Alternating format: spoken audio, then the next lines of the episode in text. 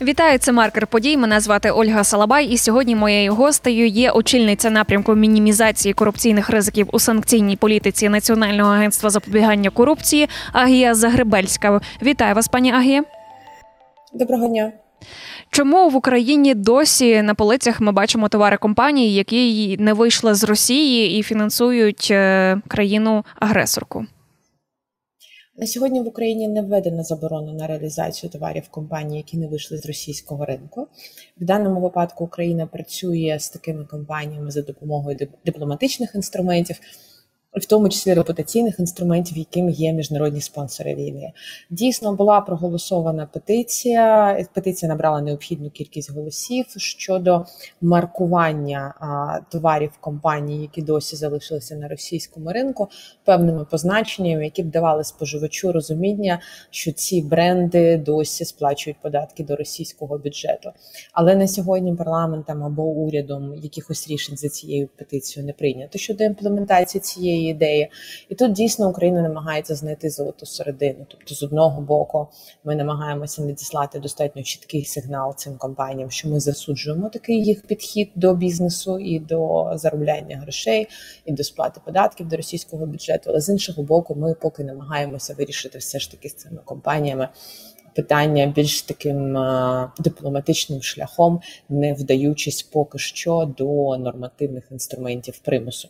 Частина цих компаній, вони не просто присутні на російському ринку, вони мають, о, на українському ринку, вибачте, вони мають на, в Україні виробництва навіть, якщо ми говоримо, для прикладу, про компанію Mondelēz, або якщо ми говоримо про банки, які мають безпосередньо тут свої філії, свої відділення банків в тому числі.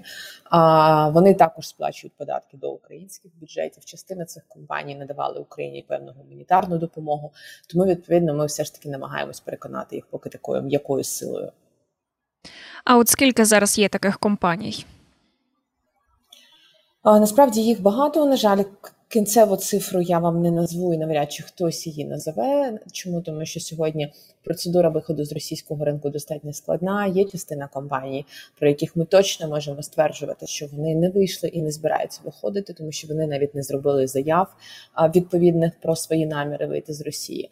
Є частина компаній, які зараз перебувають вже в процесі виходу, які подали відповідні заяви до спеціально створеної комісії в Росії і намагаються пройти цей складний шлях, тому що Російська Федерація створює всілякі перешкоди для подібних компаній, для виходу з російського ринку, для того, щоб змусити силою їх залишитися. Є компанії, які перебувають вже на завершальній стадії цього процесу. Є компанії, які пішли по іншому шляху. Вони вирішили не продавати там свій бізнес, а просто звести активності до нуля. Тобто юридична особа фактично існує, але жодних активностей вона не веде. Є компанії, для прикладу, як окремі там банки, в тому числі американські, які обмежили свої активності на російському ринку до обслуговування виключно, для прикладу, американських компаній, які перебувають в процесі виходу. Є і такі.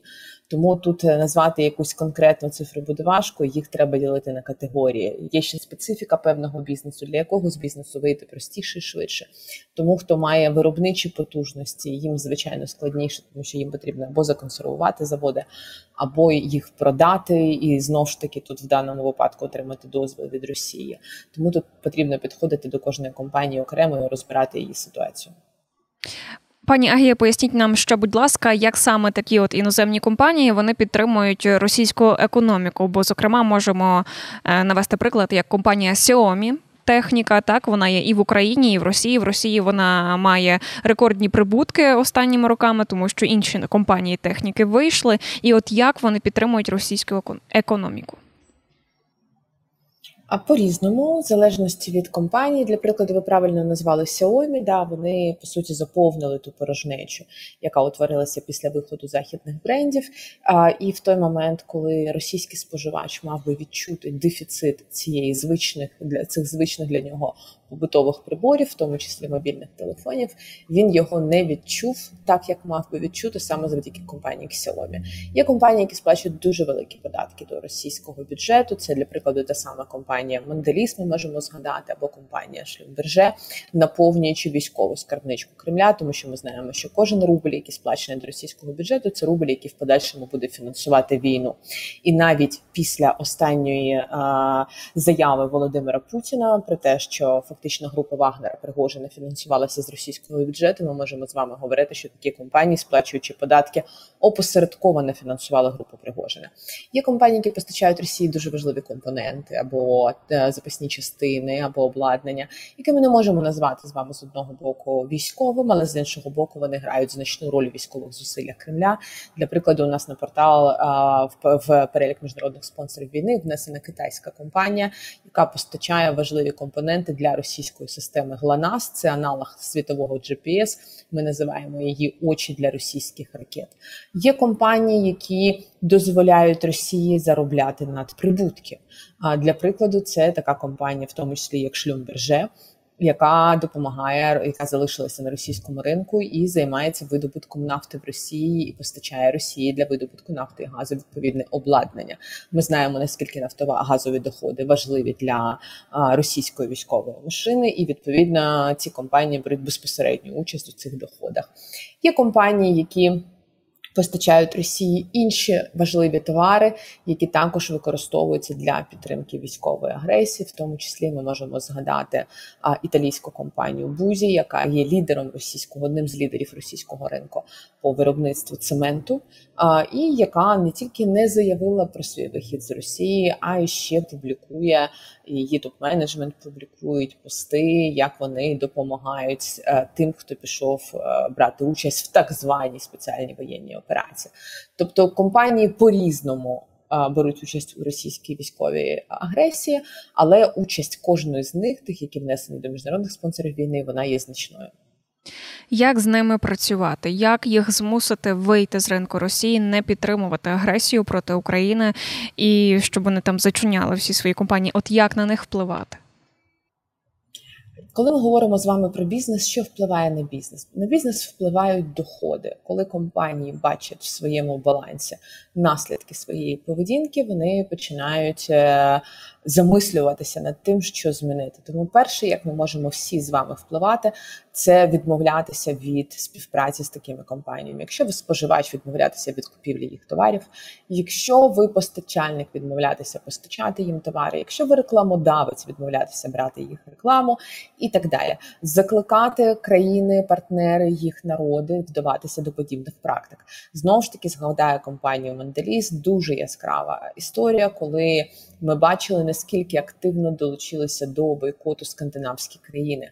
Коли Міністерство оборони Швеції відмовилось від співпраці з компанією Mondelēz, коли готельні мережі, футбольні клуби і так далі, і навіть мережа магазинів IKEA. Тобто це якраз те, що дає компанії такий сигнал, що суспільство не підтримує таку її поведінку. Звичайно, працювати з урядами цих країн, тому що ніхто краще, ніж уряд країни, де знаходиться штаб-квартира, не може пояснити компанії наслідки її подібної поведінки. І тут потрібно роз'яснювати урядам, наскільки це це ризиковано. А, зі свого боку, також окремі громадські проекти можуть доносити до таких компаній сигнали, що в подальшому ці компанії можуть бути предметами судових позовів щодо відшкодування шкоди, тому що ми пам'ятаємо після Другої світової війни, а, з чим зіткнулися окремі компанії, які залишилися працювати в нацистській Німеччині, з позовами про так звані репарації, деякі з них клали навіть сетельменти про добровільну сплату. Аналогічно може статися тут, тому що права людини це сьогодні не просто слова, вони закріплені в багатьох європейських документах, документах ООН. І якщо ми проаналізуємо, для прикладу, ланцюжки поставок окремих компаній, то я впевнена, що ми знайдемо там компанії і суб'єктів, які беруть безпосередню участь у військовій агресії. Ми завжди, знаєте, наводимо такий дуже простий приклад. Чи можна в Росії закуповувати оптом свіжі овочі та фрукти і при цьому не мати в ланцюжку постачання компанії, пов'язаним з Кадировим? Навряд чи. А, тому тут по-різному, різними інструментами, і в тому числі ось нас, наш перелік міжнародних спонсорів війни, він покликаний а, допомогти суспільству а, надсилати чіткі і правильні сигнали таким компаніям щодо непідтримки їх політики. Санкції вводять також і проти певних осіб. От проти скількох росіян Україна вже ввела санкції? Я вам не скажу зараз по пам'яті точну цифру, але це точно рахується тисячами. Якщо ми будемо рахувати з дві тисячі чотирнадцятого року, це, звичайно, буде більше. З двадцять четвертого лютого дві тисячі двадцять другого року це, з одного боку, більше цифр порівняно з попередньою, але з іншого боку, це, звичайно, менша кількість, ніж за весь період. Але санкції вводяться майже щотижня, щодва тижні ми чуємо, що президент оголошує санкційні пакети. Були санкційні, багато санкцій було застосовано до осіб, які пов'язані з російським військово-промисловим комплексом. Багато санкцій застосовано до російських олігархів, які наближені до режиму Кремля, до російських високопосадовців, які беруть участь у цій агресії, фактично опосередковано приймаючи окремі рішення, до російських суддів, які приймали рішення проти активістів, які протестували проти військової агресії Кремля, проти тих осіб, які були залучені до викрадення та примусового переміщення українських дітей, до осіб, які безпосередньо залучені до функціонування російської критичної інфраструктури, яка також працює на війну, до осіб, які активно поширюють російську пропаганду, а ми розуміємо, що пропаганда – це така сама зброя, до спортсменів російських, які також є, по суті, пропагандистами сьогодні, які пропагують ідеї Кремля на світовій арені і так далі. Тобто санкцій застосовано вже багато і ще буде застосовано. Тобто на сьогодні мета, яку ставить перед собою санкційна політика України, що кожен, хто бере участь у військовій агресії Кремля, має бути зафіксований, в тому числі в санкційних рішеннях. Чи синхронізовані українські санкції, до прикладу, з європейськими чи американськими? Ми намагаємося максимально працювати над синхронізацією, над цим працюють наші дипломати, над цим працюють наші високопосадовці. А, на жаль, рівень синхронізації сьогодні не досягає навіть близько ста відсотків, як хотілося би. І це така проблема не тільки санкції, а антиросійських так званих, да, це з подібними викликами зіткнав, зіткався світ і під час застосування санкцій до Ірану, до М'янми і так далі, що такої повної синхронізації поки досягнути важко, але вона дуже важлива, тому що синхронізація – це про зменшення юрисдикцій, які можуть бути використані під санкційними суб'єктами для обходу санкцій. Синхронізація – це про надсилання дуже важливого сигналу агресору про те, що санкційна коаліція єдина. Синхронізація – це про надіслання сигналу третім країнам, що санкційна коаліція єдина, і це збільшує шанси на те, що треті країни приєднуватимуться до санкцій. Але кожна країна має різні, різне санкційне законодавство, різну процедуру прийняття рішень. Якщо ми говоримо про Європейський Союз, то там взагалі за санкції мають проголосувати двадцять сім членів. Відповідно, це непросто. В кожній країні різна санкційна інфраструктура. І, для прикладу, якщо українські санкції, вони діють тільки на території України, да, і в даному випадку ми тільки навчаємося, як працювати так, щоб забезпечити виконання українських санкцій на всій земній кулі. А санкції Сполучених Штатів, ми знаємо, що вони такі, більш їх можна назвати екстериторіальними, всюди, де є, для прикладу, американський долар, там діє американська санкція. Їм, звичайно, також непросто їх обслуговувати, і є певні обмеження також санкційної інфраструктури партнерів, яку кількість санкцій вони готові, спроможні обслуговувати. І сьогодні також відбуваються зміни в санкційних режимах країн для того, щоб мати можливість обслуговувати таку інтенсивність і таку кількість санкцій. Тому що з такою інтенсивністю і кількістю санкцій ще ніколи світ не зіткався. Тобто це перший такий виклик, і, звичайно, для того, щоб його подолати, потрібно запроваджувати певні зміни, і цей процес відбувається. Ми бачимо, що також санкції як накладають, так і знімають. От, до прикладу, восьмого березня Європейський суд Європейського Союзу, він скасував санкції проти Віолетти Пригожиної, мати е, власника ПВК Вагнера Євгенія Пригожина. Чому так? Чому проти неї скасували санкції? Перше, поки ми говоримо з вами про рішення першої інстанції, ми подивимося, як ситуація буде розвиватися далі. Санкції на Віолетту Пригожину, вони ще залишаються, тобто вона ще перебуває під санкціями. Там було дві ітерації санкцій, скасована тільки одна ітерація. Скасування санкцій, та причина, яку зазначив Європейський суд, було те, що Одне, один з, одна з, один з обґрунтувань, чому на Віолетту Пригожину були застосовані санкції, було те, що вона є власницею компанії «Конкорд», яка безпосередньо належить по факту Пригожину Євгенію. Але станом на дату запровадження санкцій вона вже не значилася юридичним власником цієї компанії. Це дійсно так. Тобто на момент, коли санкції були запроваджені, компанія «Конкорд» вже не була фактично записана на Віолетту Пригожину. Але є й інші факти, які мали б бути враховані судом, і ми сподіваємося, що це в подальшому буде виправлено або в апеляційній інстанції, ну, в другій інстанції, або, відповідно, Європейський Союз зможе повторно застосувати санкції з таким обґрунтуванням, тому що Віолетта Пригожина дійсно тісно пов'язана з Пригожиним Євгенієм не тільки родинними зв'язками, а й а, низкою бізнесів. А, компанії Віолетти Пригожини обслуговуються тією саме аудиторською компанією, що компанія а, Євгенія Пригожина. Віолетта Пригожина в свій час, як свідчать судові документи по іншій справі, а, вела спільний побут з Євгеном Пригожиним. А, крім цього, якщо ми подивимося на фонд Віолетти Пригожиної для прикладу «Фарби життя» і на ту діяльність, яку він веде, то на останніх виставках виставлялися в тому числі Віолеттою Пригожиною картини, які зображали сирійські міста, в яких воював Вагнер, що можна сприймати як також таке пропагування діяльності Вагнера в світі. Тому там насправді є багато інших е причин, чому на Віолетту Пригожину санкції мають бути збережені. Я вважаю, що це, знаєте, таке дуже важливе символічне питання для Європейського Союзу, тому що якщо Європейський Союз не зможе зберігти санкції на Віолетті Пригожиній, то вибачте, про яку взагалі санкційну політику може в даному випадку йти мова. Санкції також знімають із українців, до прикладу, Пшонка і його син. Вони були під санкціями з дві тисячі чотирнадцятого року, а от вчора з'явилася інформація, що з них знімуть санкції. Чому так?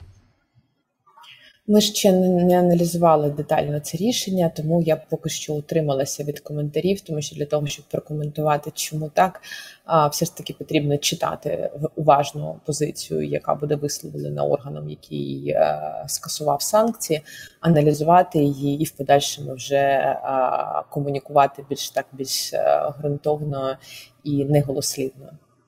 Пані Агія, розкажіть ще нам, будь ласка, про прикладну роль НАЗК у процесі введення санкцій, якщо вже говорити про росіян. Національне агентство з самого початку повномасштабного вторгнення активно залучено у санкційну політику України. двадцять шостого - двадцять восьмого лютого перші санкційні списки формувалися двадцять другого року в підвалі НАЗК.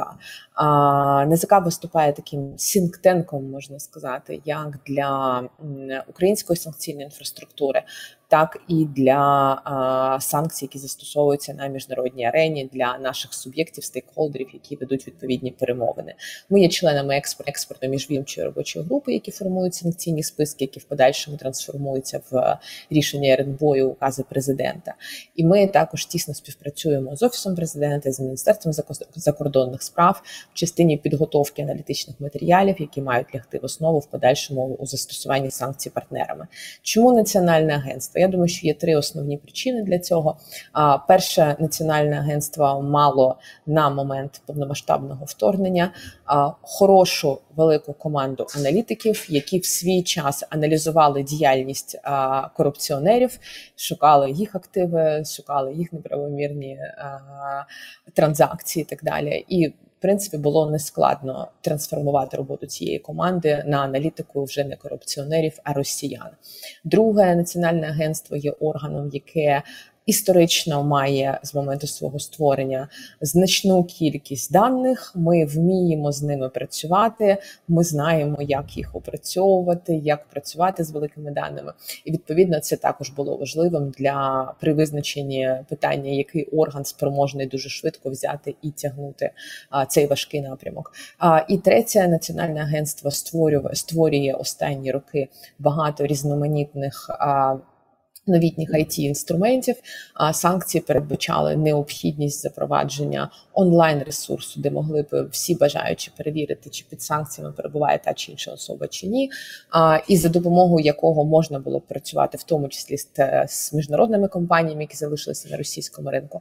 І НАЗК якраз було тим органом, яке дуже швидко могло цей ай ті-інструмент запровадити, розробити і запровадити. Буквально за кілька місяців після повномасштабного вторгнення виник портал «Війна та санкції». Коли ми його показуємо партнерам, то вони дивуються, вони кажуть, невже таке можна було виготовити під час повномасштабного вторгнення? Так, це наш український портал, який ми зробили під час повномасштабного вторгнення і який сьогодні лежить на робочому столі фактично у кожного в світі, хто займається санкціями. Будь-то японський банк, чи будь-то консалтингова компанія, яка працює в тому числі по санкційному комплаєнсу на африканському континенті, або будь-то аудитори з країн Затоки, в тому числі всі санкційні органи всіх санкційних країн світу, вони користуються нашим порталом.